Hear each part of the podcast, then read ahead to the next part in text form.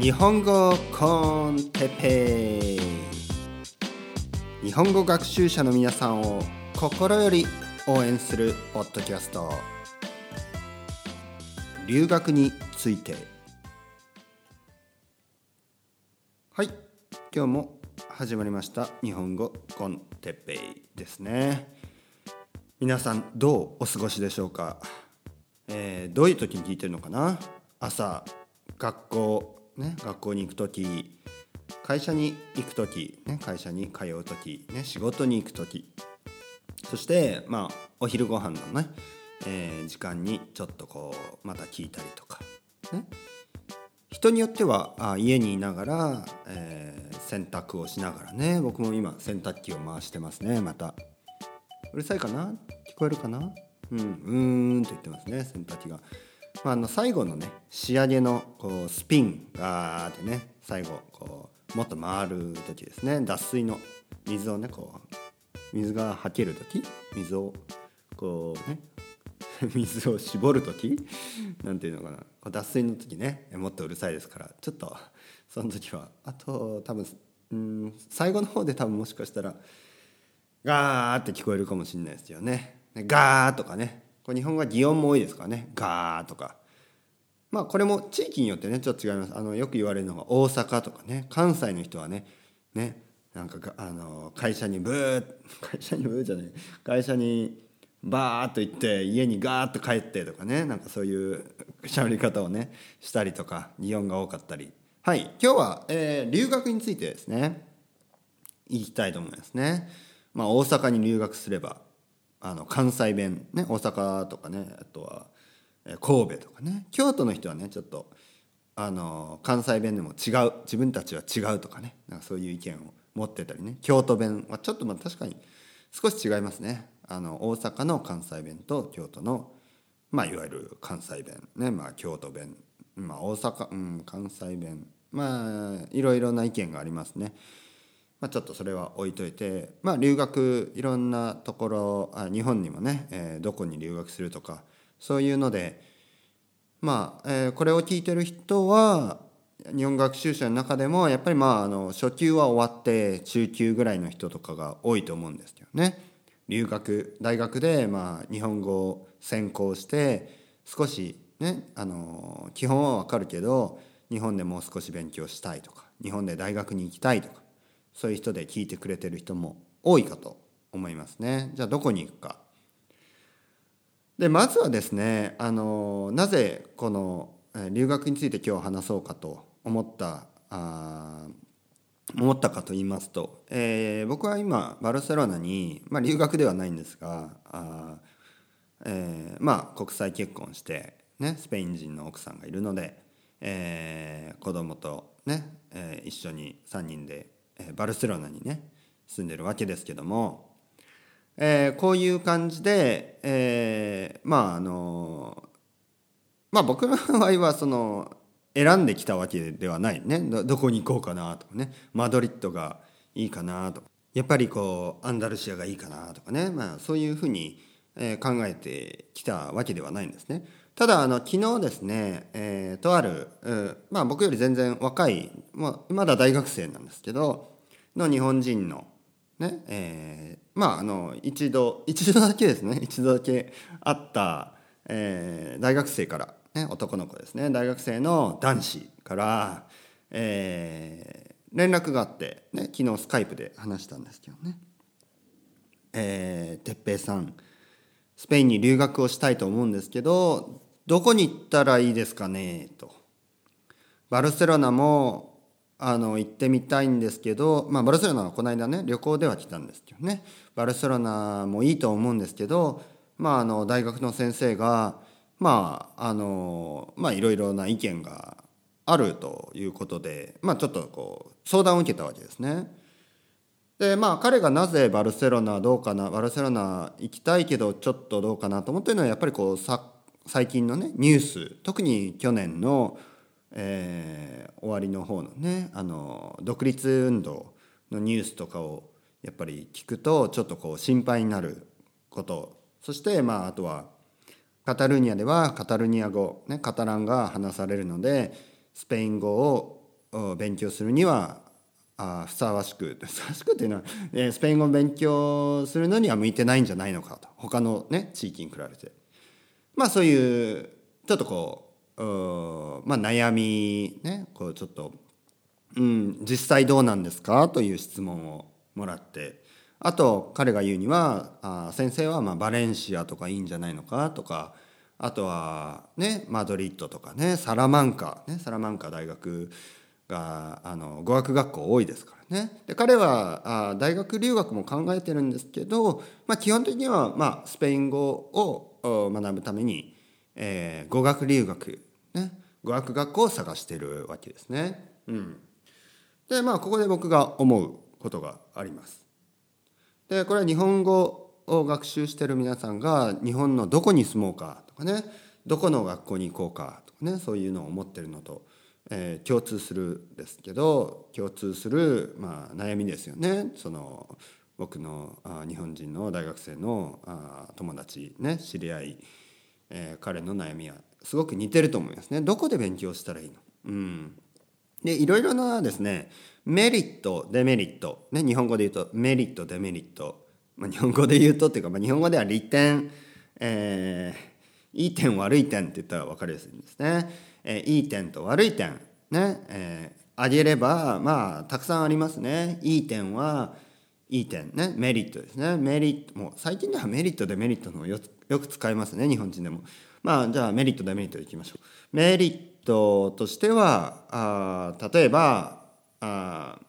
うん。例えばまあバルセロナでスペイン語を勉強するメリット。ねいろいろあります。まず大都市。うん。大都市なのでまあ東京彼はね東京に今住んでるので東京に比べてまあ小さく小さい都市ですけど東京に比べても例えば交通ね例えば電車、ね、地下鉄とかほぼ変わりないですね。もしかすると僕は主にバルセロナの方が地下鉄はまあ便利かもしれないっていうのがまあ東京ちょっとね地下鉄うん多すぎるね多すぎです。地下鉄が。まあ地下鉄とあとはあの電車ですね。うん、もういろいろあってしかも都営、えーえー、JR であと私鉄ですね。いろいろ小田急とかね、えー、東部とかね。西部とかね。まあいろいろありますけどちょっと複雑すぎて外国人には分かりにくい。しかも結構高い、ね、それに比べてバルセロナはあ、まあ、交通はすごいいいと思いますね。安いし、えー、乗り換えても料金は発生しないし、うん、まあいろいろあのそういう交通とかねいい点があります。あとは外国人が多い、ね、外国人が多いということは自分も外国人になるのであの住みやすいっていうふうにつつながりますね。そして、えー、まああの文化的に豊かであり、えー、いろいろなとこに、えー、まあイベントがもう常に行われてる。ね。週末はいろいろなとこでいろいろなイベントがありバルセロナのねいろいろなとこでいろんなイベントがありまあ、観光名所が多くてガウディとかねそういう建築も、えー、素晴らしくでミュージアムとかね、えーえー、シアターとかね、えー、そういうエンターテインメントですねあとライブハウスとかねいろいろなもので、えー、楽しい、えー、留学生活が送ることができる。ね、逆にデメリットとしてはやはり、えー、まずですねまあこれは僕も思うんですけどやっぱりカタルニア語メインなので、まあ、メインというかカタルニア語話す人が、まあ、非常に多いしあのそういうまあ、土地ですからカタラン語がわからないと、まあ、困るというよりは、まあ、純粋に、まあ、学校で、ま、学んだことですね。学校で学んでじゃあ、あの、まあ外でねあスペイン、えー、スペインに住んでるんだからスペイン語、ね、カステヤノが聞けるなとかね上達すると思ってるとまあルームメイトはあカタラン人同士でカタラン語しか話してないとかね、まあ、そういうのはあのよくあることです。ね、なのでまあちょっと、うん、そういうデメリットもあるかもしれない。ね、あとはまあ政治的混乱、ね。まあ、これも僕は実際住んでいて、えー、特にその困ったことはないんですけど、まあ、留学生の立場からするとちょっと不安になったりね。一人ですから、ね、僕みたいにあの義理の家族、ね、奥さんの家族がいるわけでもないし、ね。えー、まあそうなるとちょっと一人だとねちょっとこう目の前で、ね、家の前でピソの前でデモとかが起こるとちょっと不安になる気持ちはすごく分かりますね。えー、まあデメリットは挙げればきりがないですけど、まあ、天気がいいとかねそういうメリットもありますし。でマドリッド、ね、じゃあマドリッドに行ったらどうかとか、まあ、同じようなメリットデメリット。じゃあババレンシアはどうか、ね、同じようなメリットデメリット、ね。えー、アンダルシアはどうか、ね、同じようなメリットデメリット、ね、まあ考えれば分かると思いますけどね、えー、いろいろ鉛があるとかね、えー、そういううん。まあ留学生にとってのメリットデメリットはあると思う。日本でも同じように、えー、東京に行ったらいいのか大阪に行ったらいいのか、ね、もしくはあ九州、ね、僕は九州出身ですけどまあ、九州の、まあ、例えばね僕の出身の大分県、ね、大分県は別府とかね、えー、湯布院というようなあの日本でも有数の温泉、えー、温泉地帯でありますね。なので温泉温泉街があります、ね、温泉がある町がたくさんあります。なので温泉とか日本文化ですね、えー、まああとは観光客。まあ観光客は多いですね。ただまああの人口が少ないの東京に比べれば東京や大阪に比べれば人口が少ないのでもう少しこうゆっくりとした流れの中で勉強できる。かもしれない、ね、時間がこうゆっくり流れるような気がする。うん、まあデメリットとしてはやはりまあ車がないとちょっと大変だったりね、うん、これがあの小さい町とかね小さい都市の不都合な点ですね不便な点であります。やっぱ東京みたいなところだと電車バスねあとはタクシーもう公共の機関だったりそういう民間の、えー、交通手段がたくさんあるので特に車を所持していなくても車を持っていなくてもあまあ困ることはないしあとは24時間空いてるコンビニが至る所にあって、えー、まあお腹が減っても困ることもないしね。あとはまあいろいろあの不動産のトラブルとかねあってあ一日こう住むところがないってなってもまあいろいろありますね。本当に漫画喫茶みたいなね。そういうところでまあ一日ぐらいだったら過ごしてもね朝まで過ごしてもいいだろうしまあ、あとはあたくさんのこうホテルがねいろいろなタイプのホテルがたくさんあります、ね、安いところから高いところまで。でそういうのが田舎になるとなかったりするんですね。小さい町だったりすると。うん、で昨日ですねじゃあ僕はどういうふうにそれを結論付けてその日本人の友達にじゃあスペインに留学するんだったらここにした方がいいよっていうようにしたか、えー、そういうアドバイスをしたかというとあもうこれは自分がピーンとね 日本語だとピンとくるとか言いますね。ピンとくるっていうのはこうあうんあの例えばこうまあ例えばウェブサイトとかを見て、えー、こういろいろねその街の写真とかあとは YouTube でこう映像を見たりしてあここに住みたいなと。ピンとねなんかこうインスピレーションが出てね。あここに住みたい。ね。そういう思いが出て、ね、で学校を決める場合も学校のウェブサイトを探してあここの学校なんかなんかいいな、ね、なんとなくいいな、ね、そういう、まあ、シックスセンスというかこうピンとくるもんですよ。ね、こうなんていうのかな、えー、本能的なね感覚ですよね。勘勘ですね。勘。ね、勘でうん。ロジックではない、ね、理屈ではない勘で選ぶっていうのはやっぱりね僕は最終的には一番なんじゃないかと思います。というのもメリットデメリットっていうのはまああのロジックでね、えー、まあまあ分かるんですよ言いたいことは。ね、例えばあのバルセロナに住むメリットデメリットね。東京に住む。東京で留学する。東京に留学するメリットデメリット、ね、そういうのをこうまあ論理的に考える、ね、論理的にロジカルに考えていく、ね、まあ分かるんですけどまあこれはあの恋人をね探したり探すっていうかまあ恋人を見つ恋人ができたり、まあ、あとは結婚したりあのそういう経験のある人は分かると思うんですけどまあロジカルじゃないんですよねその論理的じゃないですねあのメリットデメリットで説明できない何かがあるわけです。ね、これはあの友人関係ね友達とかあとは親子関係ね子供と親とか、まあ、人間関係ですよね。まあ、人間じゃなくてもペットと飼い主の関係、ね、犬、ね、犬を愛犬がねいる方犬を飼ってる方猫を飼ってる方メリットデメリットだけで考えるとまあねその動物を飼ったり、まあ、恋人と、えー、住んだり友達と過ごす全てがメリットデメリットだけで考えられるわけがないですよね。うん、そのどの国のどの町に住むとかねどの国に留学するとか、えー、そのもちろんメリットデメリットで考えることもできるけどもそうじゃないことがたくさんあります。ね、で、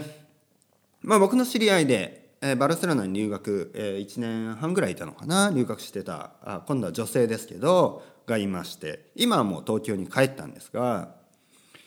まあその人がいた間ですね。やっぱりこうまあいろいろありますよ。あの留学中はいろいろな問題とかねいろいろあります。